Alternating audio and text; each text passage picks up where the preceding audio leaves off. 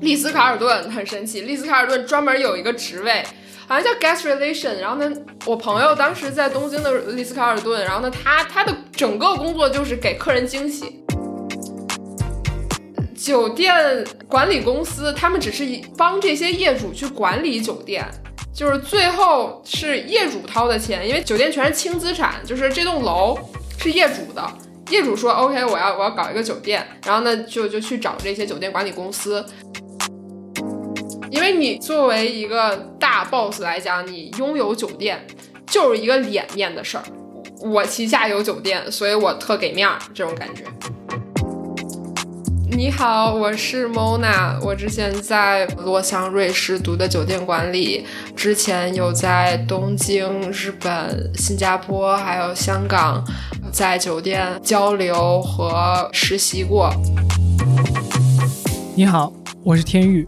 Mona 刚才提到的洛桑，其实是几乎公认的世界第一的酒店管理学院。而酒店呢，对我们任何人都不陌生了，它对每一趟旅程的质量都起着至关重要的作用。那如何在酒店获得更好的服务？如何优化我们的入住体验？酒店背后的管理和生态又是什么样的？这些都是我们本期会聊到的话题。那对于我和天宇来说呢，Mona 本期所讲的内容肯定会成为我们日后酒店使用的攻略。也希望你能从这里边获得你所需要的价值。因为我看你有写，就是主要的故事有这个新加坡、还有日本、还有瑞士。那新加坡和瑞士有发生什么吗？嗯，新加坡主要是跟酒店相关的。当时我在万豪国际做运营实习生，然后当时我的 boss 就是我。报告的那个人是一个非常大的一个头，因为酒店它分 property 和 above property，property 就是真正的就是酒店，然后 above property 就是管这些酒店的。然后当时我负责的是奢华酒店全亚太地区，除了 Greater China 的部分。所以说当时我老板他管三十三家在全亚洲的奢华酒店的东西。然后新加坡还是蛮 challenging 的，因为当时我是真的体会到什么叫。远程办公，就其实我是每天来 office，但是我的老板他是差不多一个月有三周的时间是在全亚太地区飞行的。你比如说今天去泰国，然后后天就去印尼什么之类的。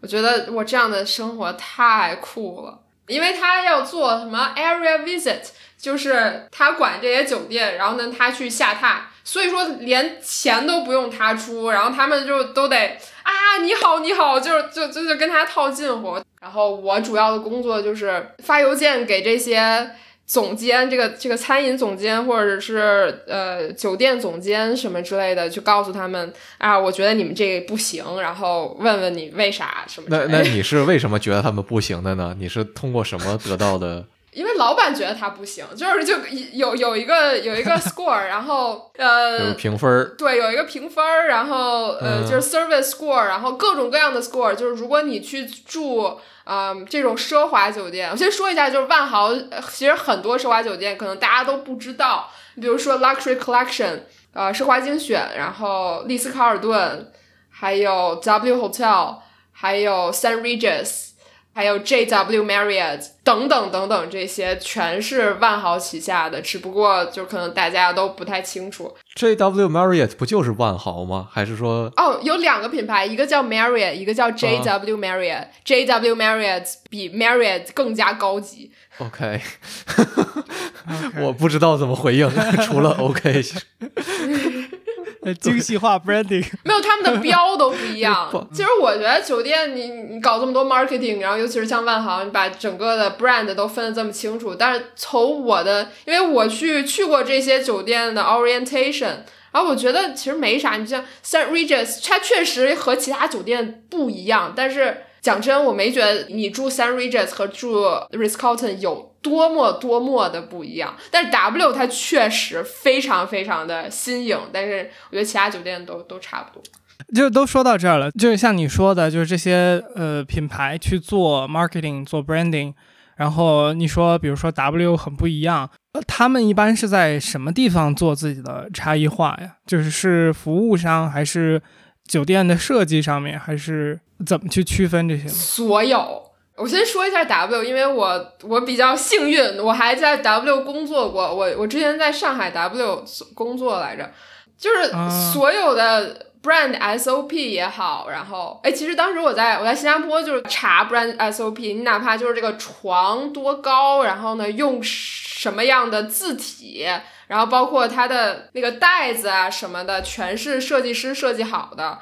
就是反正非常非常的精致，尤其是 W W，不管是从设计也好，然后从餐饮也好，还是从服务来讲，它甚至有自自己的用语，比如说前厅，它不叫前厅，它叫 Welcome；泳池它不叫泳池，它叫 Wet；然后每一个 W 它的 bar 叫 Wet Bar，等等等等。比如说他们他们的人才叫 Talent，然后他们的客房的人。清理房间的人，他们叫 stylist，就很神奇，好像叫设计师，有点像那个发型设计师那种感觉。对对对，然后包括你仔细去看，可能也也只是就是万豪自己这样这样玩的东西。比如说瑞吉酒店比较出名的一点就是它有自己的一个管家，他可以帮你收拾行李。那可能这些大家都不知道，但是我觉得很神奇，就是你你就躺那儿，然后他帮你收拾行李就完了。你说的不知道是说不去住的人不知道，还是住了的人不知道这个服务？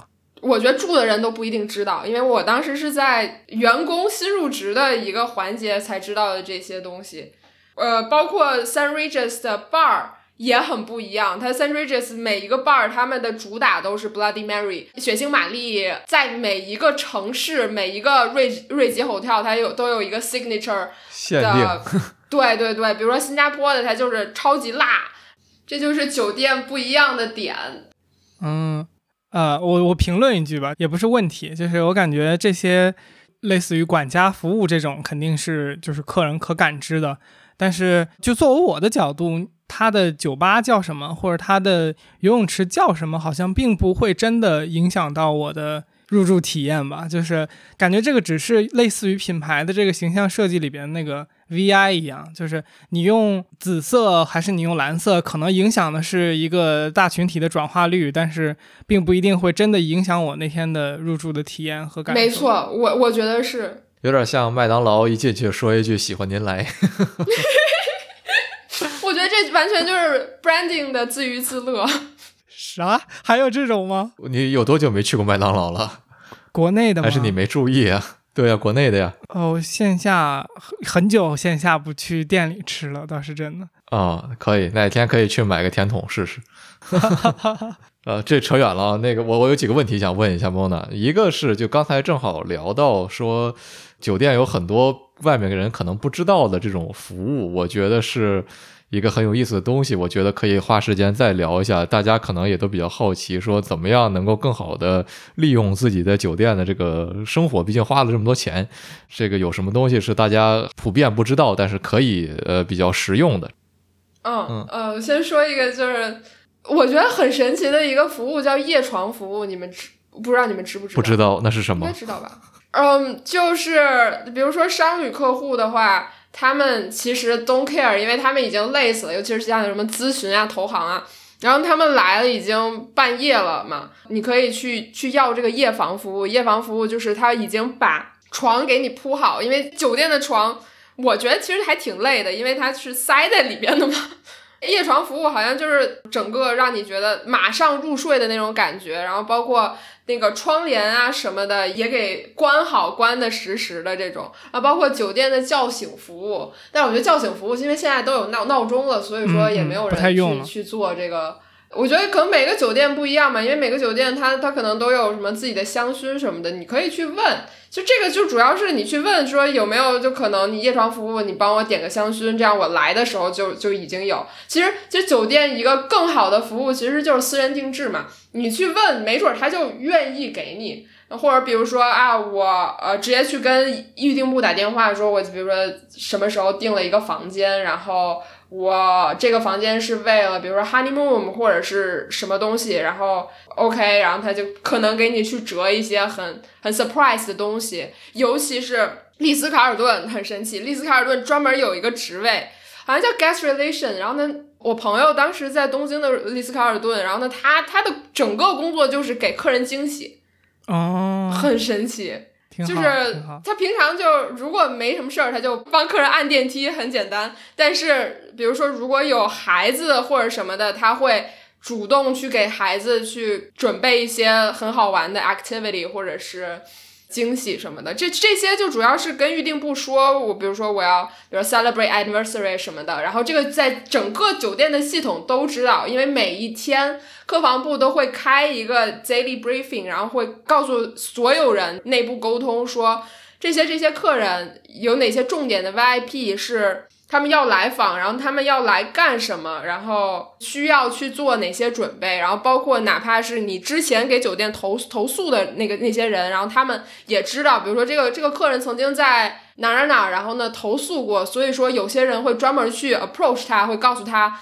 现在怎么样？然后呢，去去问他一些 follow up，这些是酒店特别关注的一些客人。啊，说一句，就是就是你说的这个香薰，我就体验过，但我不是让他在房间里去给我点过，而是有一次他们就他把我们的东西弄丢了。然后我们就去投诉这个事情，结果当然一方面赔礼道歉，然后处理这个问题，然后走的时候就给我们送了他们就是品牌的香薰，就是印着那个酒店的 logo，然后和酒店那个大堂的味道是一样的那种香 薰。那你觉得那个好用吗？呃，其实味道还行，但是就是有点奇怪，就 感觉回家了，但我没回家 那种。这是哪儿？啊，我还想就是再说一下，就是。怎么更好的去研究？对白怎么就更好白嫖？如果你们是就大企业员工，然后他们都会有一个价格，你就直接去搜，就是大企业的一个一些码，然后他们都会跟销售说好，所以说你可以拿拿拿员工呃公司的优惠价去去订那个酒店，然后还有白嫖，就是一定一定要就是加入他们的会员 loyalty program，那那个积分很实惠。就是可真的是可以白嫖的，因为当时我我在万豪的时候，我老板特别头秃，就是因为大家都太太白嫖了。比如说你去马尔代夫，去一个超奢华，我记得是瑞吉马尔代夫，当时他们的。餐饮就简直是那个数据非常的垃圾，就是没没什么人去点餐饮，是因为他们全是白嫖的，就是免费换积分住那儿，所以他们就觉得那我就不不吃喝了，这个样子。吃喝还要单花钱，主要是。对对对，所以说一定是要去攒这个积分，攒这个积分可以白嫖几万这样。还有还有还有几点我想说，就是。酒店有一个东西叫康希尔，是礼宾部，礼宾部真的可以疯狂白嫖。但是我觉得现在的酒店也是，因为礼宾部大家现在都不需要了。以前礼宾部是一个非常屌的一个东西，当时就是我专门跟跟一个在礼宾部十年的一个人说过，当时他觉得哇，我我酒店礼宾我牛逼，因为礼宾就是 knows everything。你比如说。客人说啊，我想去看国家大剧院看一场东西，礼宾部就帮你去搞，去搞定。然后，然后包括比如说你新来一个城市，你说啊，我我想去吃什么东西，然后当地特色什么的，礼宾部会就去帮你去查。然后，但但是当我去真的去住店，然后呢去跟礼宾部说的话，他们现在就全都帮你用大众点评帮你去打车，所以我觉得就越来越丧失了这个礼宾部。就是无所不知、无所不晓的一个东西，就完全被大众点评这种科技的 A P P 所所替代了。嗯，然后还有一点就是，呃，loyalty program，因为 loyalty program 你会积分，然后它会有各种各样的层级，你比如说金卡、白金卡、什么黑金卡、钻石级别什么之类的。如果你到达了一定的高度的级别，然后你每你会发现，酒店员工真的会特意的去记你的名字。如果比如说你是一个黑金卡，他入住的时候，他都会给你各种各样的补贴，然后呢，免费小吃，然后直接给你开行政套房等等等等，他会给你格外的注意，因为当时我在 W 的话，他他会有一个每天入住，整个酒店上上下下所有员工都知道每天入住，比如说哪个哪个明星来了，然后呢。哪个高级客户来了，他甚至会去谷歌你的你的面容，如果他能谷歌到的话，然后这样的话，如果他们看到，比如说你你 check in 在某个酒吧，酒店员工会直接 address you by your name，嗯，但也挺 creepy 的感觉。但你要是个公众人物的话，你应该有这个习惯了吧？也是，没有没有没有，但是你会觉得我靠牛逼啊，就是那种被不被识别的感觉很好。然后甚至有些有些客人他就会觉得啊，我都是你们黑金卡了，你们为什么就不记得我？他们会觉得有一些不爽，你懂吗？我我要回应一下这个事儿，就一个是我特别同意，就是我觉得即使在现在，就是礼宾部也是一个挺有意思的部门。我之前咱们预聊的时候有提过吗？蒙娜，就我女朋友现在在做项目的时候，就会去一个城市，然后长期住在一个酒店，就她可能这次一住就住半年。就是礼宾部感觉是最聪明的一个部门了，在酒店的这个里面，就是他确实像猫娜讲的，就是他能做的事情非常多。我刚才听你讲的时候，我就感觉这个礼礼宾部就好像消防员一样，就是什么事儿都可以找他，就是呃发快递、寄快递、收快递，就都是礼宾部的事情。而且他们还是挺聪明的，就是呃，你比如说像。我女朋友这种，就是她是因为商务出差嘛，那她有时候会 fly back，就是比如两周会回她回家一次，然后呢，这种行李就会存在礼宾部，比如说她再回去的时候，就是礼宾部会在她到之前把行李安排到她的房间，呃，礼宾部也会记得她是谁，当然因为她时间很长了。然后另一个就是，就 Mona 你讲的那个被认出来这件事情，让我想起来我之前有听过一个，就是美团的前 COO 讲的课。就甘家伟他讲的课，呃，他就讲说酒店业和赌场业的区别。他就讲到赌场的一个特别牛逼的地方，就在于赌场是一个非常非常科技化的一个运营场所。就是比如说新开的一些赌场，它会有好几千个摄像头。这个事情是怎么发展来的呢？大概的经历是说，早期的时候在拉斯维加斯有一个特别出名的赌场。然后这个赌场有一个传奇般的 CEO，这个 CEO 有一个神奇般的能力，就是他能够记住所有大客户的这个脸。他知道的这种客户来的时候呢，他都会去和这个客户坐下来聊一聊。聊一聊之后呢，就给他签一张单子，说：“哎，来把这个老张的房子今天免掉，或者说来把今天老老张的这个饭费给免掉。”然后这个客人就会觉得：“我靠，太重视我了，就是这都能记住。”客人就比较喜欢来嘛，因为他希望被认出来，然后觉得特别被尊重。但是他他就讲，就是后来这个发展就变成了，就是用科技手段来解决这个问题嘛。你一进来就有人脸识别，然后每一个员工都会知道你是谁。这个体验就普及到了几乎所有的用户身上，但他当时确实还提到了，就是酒店为什么不做这种事情，然后甚至也说酒店的这个 check in 的环节特别的长嘛，很多时候你要排队去 check in check out，所以他就说为什么不把类似于人脸啊或者是之类的这些东西带到酒店来？但是看起来好像也在做，不是用人脸识别的技术，但是是是大家通过开会在做这。酒店真的是在做，包括。一个很 creepy 的事情，但是我一定要就强调一点，比如说你但凡去一个集团的旗下，嗯，假设你 check in 在凯悦，如果你是一个非常 VIP 的客户啊，你你你你向客房部，比如说要多一个枕头，或者是。你客房部说，我我要把这个枕头去掉，我不要这个枕头，它就会 note 在你个人的 profile 里边，所以你下次再住任何一家凯悦集团的酒店，它都记得都知道你的 preference。这样的话，你下次再 check in 的时候，你就发现，哎，这个 setup 就跟自己曾经的是一模一样的。对，然后包括比如说你不吃什么吃什么，然后呢，他都会去 note 好。但这个是会是，比如说你吃什么不吃什么，是因为你会叫客房服务才会有吗？还是说你去类似于酒店餐厅吃饭，他也会记录你点什么菜？这个应该不至于吧？啊，会啊，会啊，不是，但点什么菜他不会记录。那比如说你对花生过敏或者什么的，他们完全知道。然后包括我记得万豪，万豪它一个最高级别的会员制叫 ambassador。然后我在任何就是 operation 做 operation 的时候，所有的所有的人都知道哦，ambassador 今天坐哪儿，或者是什么时候会来一个 ambassador，然后每一个人都 take extra care of him，然后甚至一一定要知道他叫啥，然后一定就是 say hello 的时候会会跟他说他的名字，还是蛮重视的。呃，有一个不算特别相关的问题，但我有点好奇，就刚才我们讲了这么多故事，这些你实习的经历，你是怎么拿到这些机会的？呃，我我先说一下我背景，我在洛桑酒店管理是一个全世界第一的酒店管理学校，所以怎么拿到的？就很容易。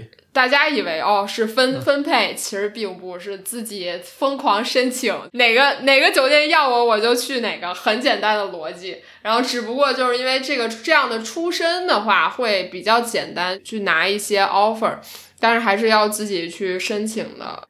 嗯嗯嗯，这个就我觉得和我们呃酒店管理这个专业嘛，国内这个词是酒店管理，但是。如果我没理解错的话，他应该是说的是 hospitality management，对吧？那我感觉这两个并不是完全对应的，其实。对，我觉得同意，因为我们学校它不管它叫酒店管理，我们学校的文凭它如果翻译过去的话叫泛服务业管理。我觉得酒店太局限了。对对对。但是我个人觉得酒店管理或者是 hospitality management 在国内，或者是甚至我觉得我还对这个专业蛮失望的。如果我重新选择的话，如果我没有一个机会可以去到东京、香港、呃新加坡的话，我可能会选择其他的，因为我觉得这个，尤其是如果我没有办法考到第一的话，我觉得这也很像一个呃 Ponzi scheme。哦，为什么呢？因为庞氏骗局，因为我看国内的酒店，它配的很少。呃，你应届毕业生的话，你可能你只能拿到四五千的样子，很低啊，工资很低。然后所以说，没有什么人想去。包括现在国内的酒店管理的话，真的会从事酒店业的话少之又少，还要你去倒班，你去上夜班之类的。同时加班很多，因为你你人手不够，因为大家正职员工很少，所以完全就是靠实习生来撑起整个整个天下。那实习人家为什么要实习？因为人家要毕业呀，所以就就很像庞氏骗局。因为就是如果你被引诱进去了，你就一定要就是坚持下去，然后能拿到毕业证，赶紧逃脱，是这种感觉。嗯，然后实际上很多在工作的就是为了拿到毕业证，所以去工作了是吧？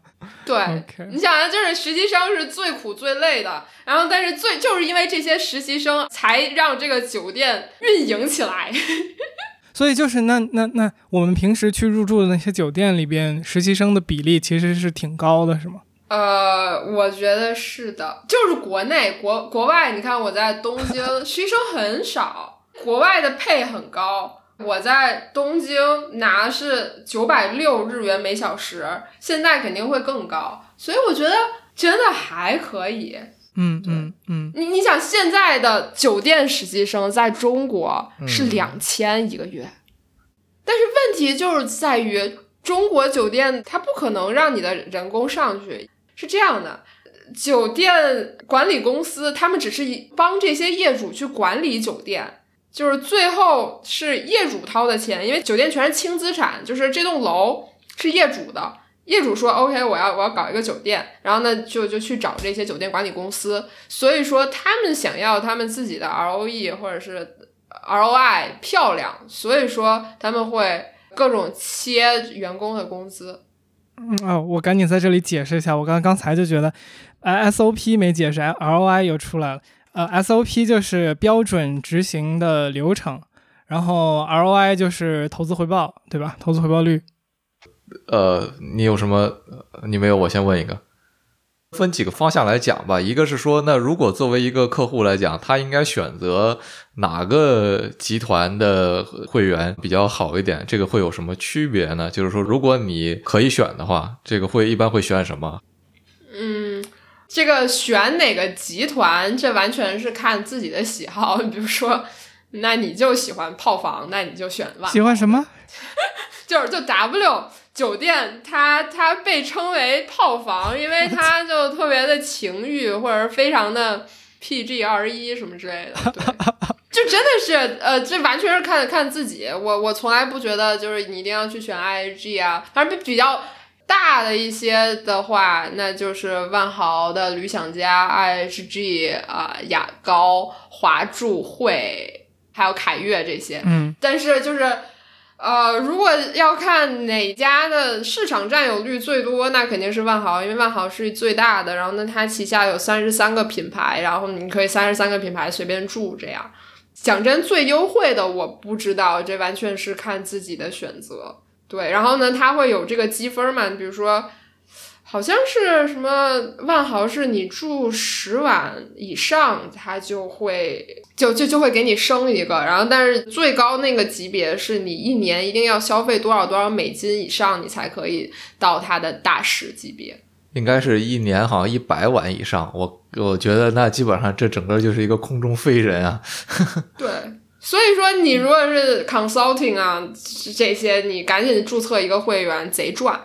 你从酒店来讲的话，他觉得呃 OTA online travel agency 就是他们的晋级，因为如果你在携程上订的话，携程会收取一些费用，所以你还不如在酒店官网上或者下载他们的会员制。这样的话，它会更便宜，因为酒店可以薅你羊毛薅的更多。这完全取决于你想让携程薅你羊羊毛，还是想让酒店薅你羊毛。但是肯定是携程定是最便宜的，但是最便宜的就是酒店不 care 你，积分很低。不是你，你都拿不到积分。如果你在 OTA 上订的话，他都会觉得哦，就是你就是一个 random guess，好像甚至你都我不太确定，你甚至都收不到那个调查问卷，因为就是你每住一个酒店，然后呢，他会随机的去从你的客户里去找一些人，然后去发送这个调查问卷，然后让你去填。嗯，但是你哪怕是你从 OTA 进来的话，酒店员工也会鼓励你去。成为他们的会员，因为比如说成为他们的会员的话，比如说送你一个 welcome drink 呀什么的。哦，对，这也是可以白嫖的，就是 你你你跟你跟啊前台打好就 check in 的人打好关系，你比如说套近乎说，哎，我也走学酒店管理的，或者怎么样，然后呢他会给你一个 happy hour，happy hour 就是你可以去那个 bar，然后你免费喝水或者喝酒，就比如说八点之前，包括你可也可以白嫖那个停车券。嗯，然后甚至他们会，如果就是不是很忙的话，他甚至可以给你升升那个行政套，行政套就可以行政酒廊随便吃喝，这完全就是看前台心情。哎，那权呃这个就是好，我觉得这有一个好问题，就是前台的权限有多大呀？前台的权限就是，就是他可以给你免费停车券，给你免费酒水，还有就是给你开开卡。就我们酒店管理，就你干嘛的？我开房。对对。那升房这种东西是他的权限吗？说是是是他的权限。那就是说，如果我能跟他聊得很好的话，我理论上是可以从他那里升房的。没错，是的。如果有剩余的房子，然后他又觉得，哎呦，这这未来可期，有可能成为我们大客户，他要给你升房。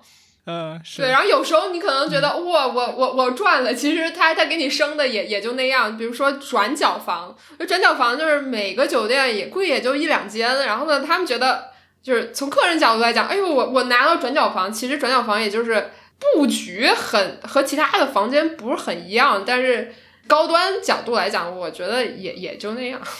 对不起，我又二百五了，转角房好在哪儿？转角房的点在于，就是你大部分房间如果是单朝向的话，它就窗户只有一个方向嘛。啊。然后转角房的话，很有可能就是它的窗户有，比如说两个方向，你的视野和布局的那个房间的感受会更加开阔一点。贵在稀缺。嗯，对对对对对，就是别的房间没有这个是。哦，人无我有就是牛逼。呃，那我的下一个问题是。我们有听过酒店有，就是酒店试睡员这种人的存在，有没有什么其他的比较神奇的岗位？像你刚才讲的，就是会有那种角色去专门给用户惊喜，或者说，我先问这个吧，就是试睡员这个角色真的存在吗？普遍的？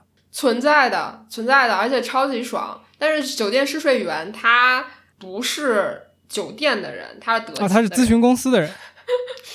对对，我知道的酒店试睡员就是德勤的 risk 的部门的人，就是酒店 hire 一个第三方的人去做酒店试睡员。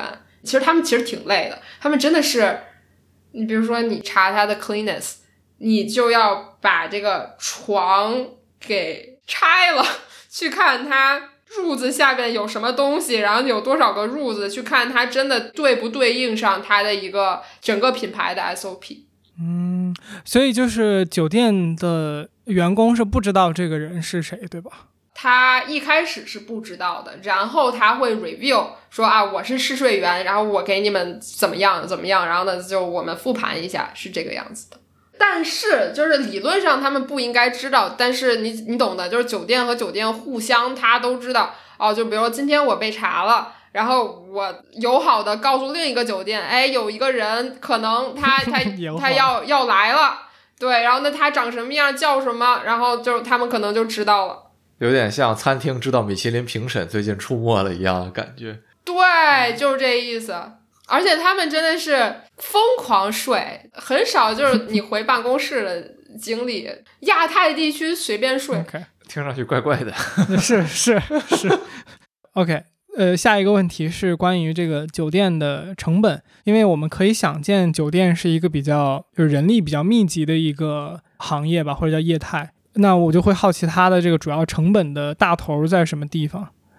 嗯，成本大头其实就是前期的 investment，它的早期投资比较大。呃，对啊，你想它的整个装潢啊，我隐约记得安曼的装潢一个瓷砖都要五六千，好像，就是可见它有多大。而且作为业主方，因为酒店它是 franchised。就是酒店管理公司去拿这个管理费，主要的大头是给业主的，所以说酒店来讲，它不会有什么过多的，除非你就你就跟他谈那个 incentive fee 而已。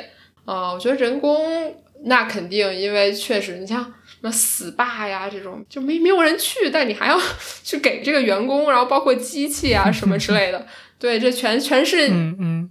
包括在客房里的东西，但只是只是你你用不到而已。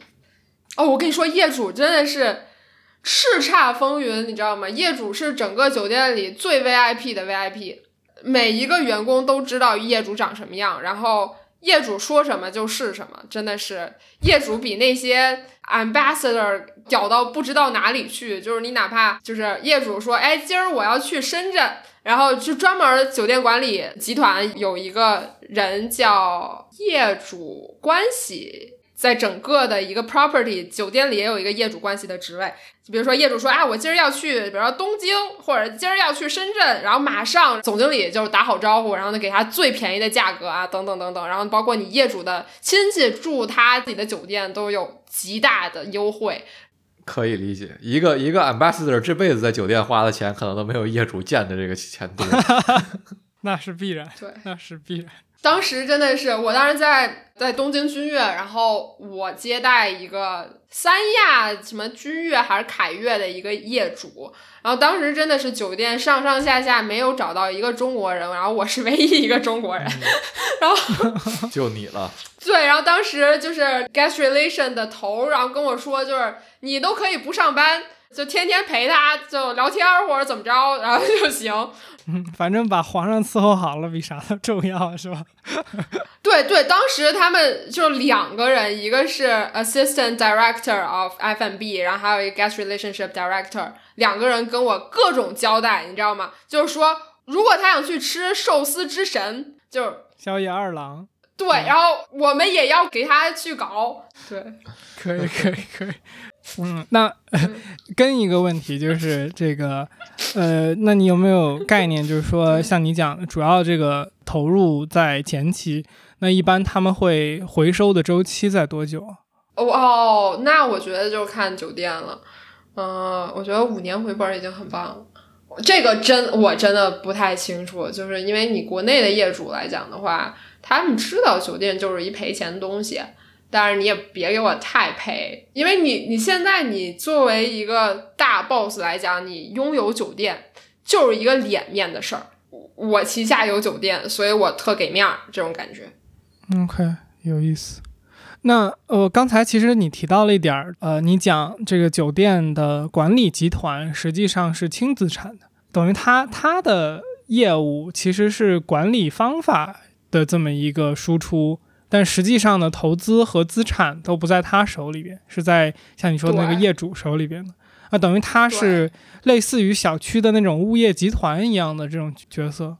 对，是这样的，它不不是管理方法，它是输送人才。这就是当然，就是这只是一种商业模式，就是 franchise。还有比如说像万达酒店的话，万达酒店它本来就是自己和自己在搞，对，所以它就会简单一些。你好，我是天域，在结尾这里插播一下，如果你听到了这里呢，那一定是自己人了。很开心提前告诉你，我们将在下周四开启天宇 tofm 的听友群，希望你可以跟我和天宇一起来聊天儿，也非常希望能通过这档播客和你成为朋友。做播客的这一年多以来呢，我们最大的收获其实是这一路上结交新朋友。同样呢，我们也希望能够听到你的意见和想法。那下周四我们将发布一条加群的指引音频，欢迎你来玩。如果你还没有的话，就关注一下我们吧。如果喜欢我们的节目，请点赞、评论、收藏，或是把我们的节目转发给你的朋友，这真的对我们做节目有非常非常大的帮助。谢谢你，下周见。OK，那我们今天的主 主要的部分就到这边。非常感谢莫娜愿意来参加我们的节目，感谢。然后首先感谢给我们介绍你的 Cici，他也是上过我们节目的嘉宾，我记得是第十六期是吧？顺便在这儿帮他那一期打个广告。如果大家有兴趣了解登山的话题的话，可以去听第十六期。后面如果有机会，因为 Cici 给我们介绍你说你特别的有冒险的精神。然后今天我们只聊到了一点点，就是和酒店这个专业以外的话题嘛，所以之后我们有机会可以再请你来，然后我们来聊，就是你在这些不同的地方发生的更有意思的其他故事的部分。是的，呃，那我们今天的主要部分就到这里，谢谢，谢谢，谢谢，拜拜，拜拜。